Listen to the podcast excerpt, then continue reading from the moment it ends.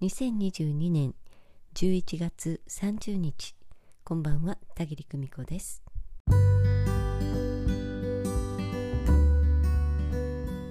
11月も今日で最終ですね。明日からはいよいよ師走ということで本当にもう1年があっという間に過ぎていくねこんな日々なんですけれども実は私ね11月の28日このね今週の月曜日にね平井大さんという方のコンサートにね東京の日本武道館まで出向いていたんですよね、秋の文化祭2022を締めくくる、えー、ね、その舞台を見に行ってきたんですけれどもこれは本当にねいい経験をしたなと思います。えー、立場の違いってあるんですよね。あちらは演奏する側でね、えー、こちらは楽しむ側。まあね観客の側なんですけれども。でもね一生懸命演奏をなさっている、ね、歌を歌ったりギターを弾いたり、えー、パーカッションを奏でたりね。もうドラムを奏でたりまあいろんな役割の方があるんですけれども、えー、そのね一部に観客というのもね私は楽器ではないけれどあるんではないかなと思うんですよ。うんえー、今日はね立場の違いを見るというお話をしてみたいと思います。立場の違いによって物事の捉え方というのはね本当に変わりますえこんなことね当たり前のことなんですけれどもやっぱり人はその立場に立たないとわからないんだということが当にあるんですよねでも日々細かいことにイラーっとしたりなんでこれがわからないかな伝わらないかななんてねえ自分の側からしか、ね、物事の一面をね見ることができないんですよね。まあ、例えば私なんかですとあの東京に行きますとね、えー、重いスーツケースを引っ張って歩いてると本当に困るんですよねいっい段差があってね、えー、都会、まあ、東京はね大都会、えー、段差の世界なんていう風にね私感じながら歩いておりました、え地下は深くてね、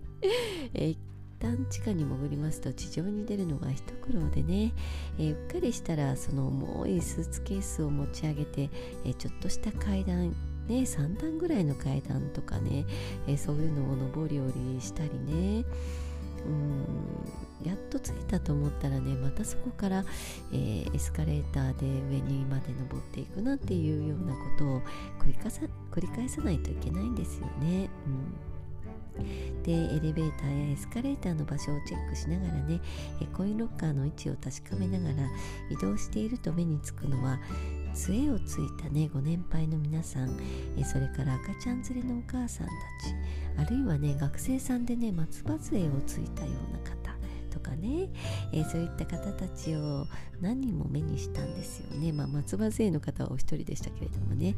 えー、でもまあ身軽にねリュック一つでさっさと歩いている時にはちっとも気づかないんだけど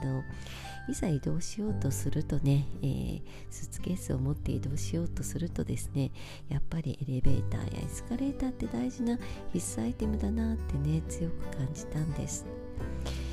えー、そのね不便な立場うんそういう風にならないとやっぱりもう痛感しないと言いましょうかね。まあ当たり前の話といえばそうなんですけれども本当にそのことをね痛感した次第なんです。私ね方向音痴ですからね、えー、あっちへ行ったりこっちへ行ったりとねうろうろうろうろしておりました、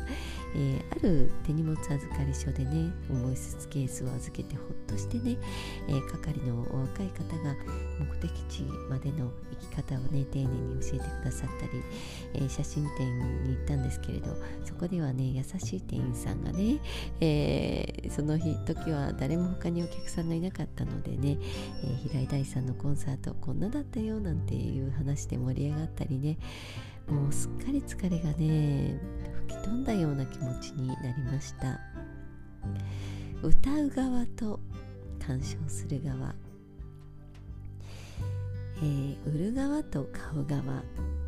助ける側と助けられる側撮影する側と撮影される側裏と表いつも一つ表裏一体です。陰と陽です。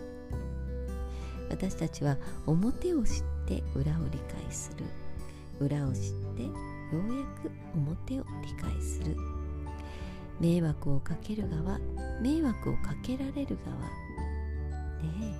え迷惑をかける側にいる時にはそのことにはなかなか気づくことができない私たちなんです誰もがその中間のねさらに上に立つということができたとしたらこの世界は本当に平和になるだろうなと思います。えー、皆さんはねいつもどんな側でしょうか？お料理を作って出す側ねえ家事をする側 家事をしてもらう側ねいろんな立場いつもね一つの立場があるとその反対の立場というのがあります。えー、皆さんがいつも感じていらっしゃる2つの立場は、えー、どんなものがありますでしょうかね。一度、えー、考えてみてください。そしてその中間に立ってさらにその上に立つ。魂してどこだろうななんてね、えー、感じてみていただけたらなと思います。まあ本当に平井大さんの武道館コンサートもう感動の嵐でした。感無量です。思い残すことありません。えーねまた明日から心も新たに師走を生きてまいりましょう。それから魂の一言メッセージをあなたへ12月分をお申し込みしてくださった皆様ね、えー、お届けは12月の3日頃になると思いますので、えー、どうぞお楽しみにお待ちになってくださいね、えー、それでは今日もご訪問くださいましてありがとうございました。またねおやすみなさい。バイバイ。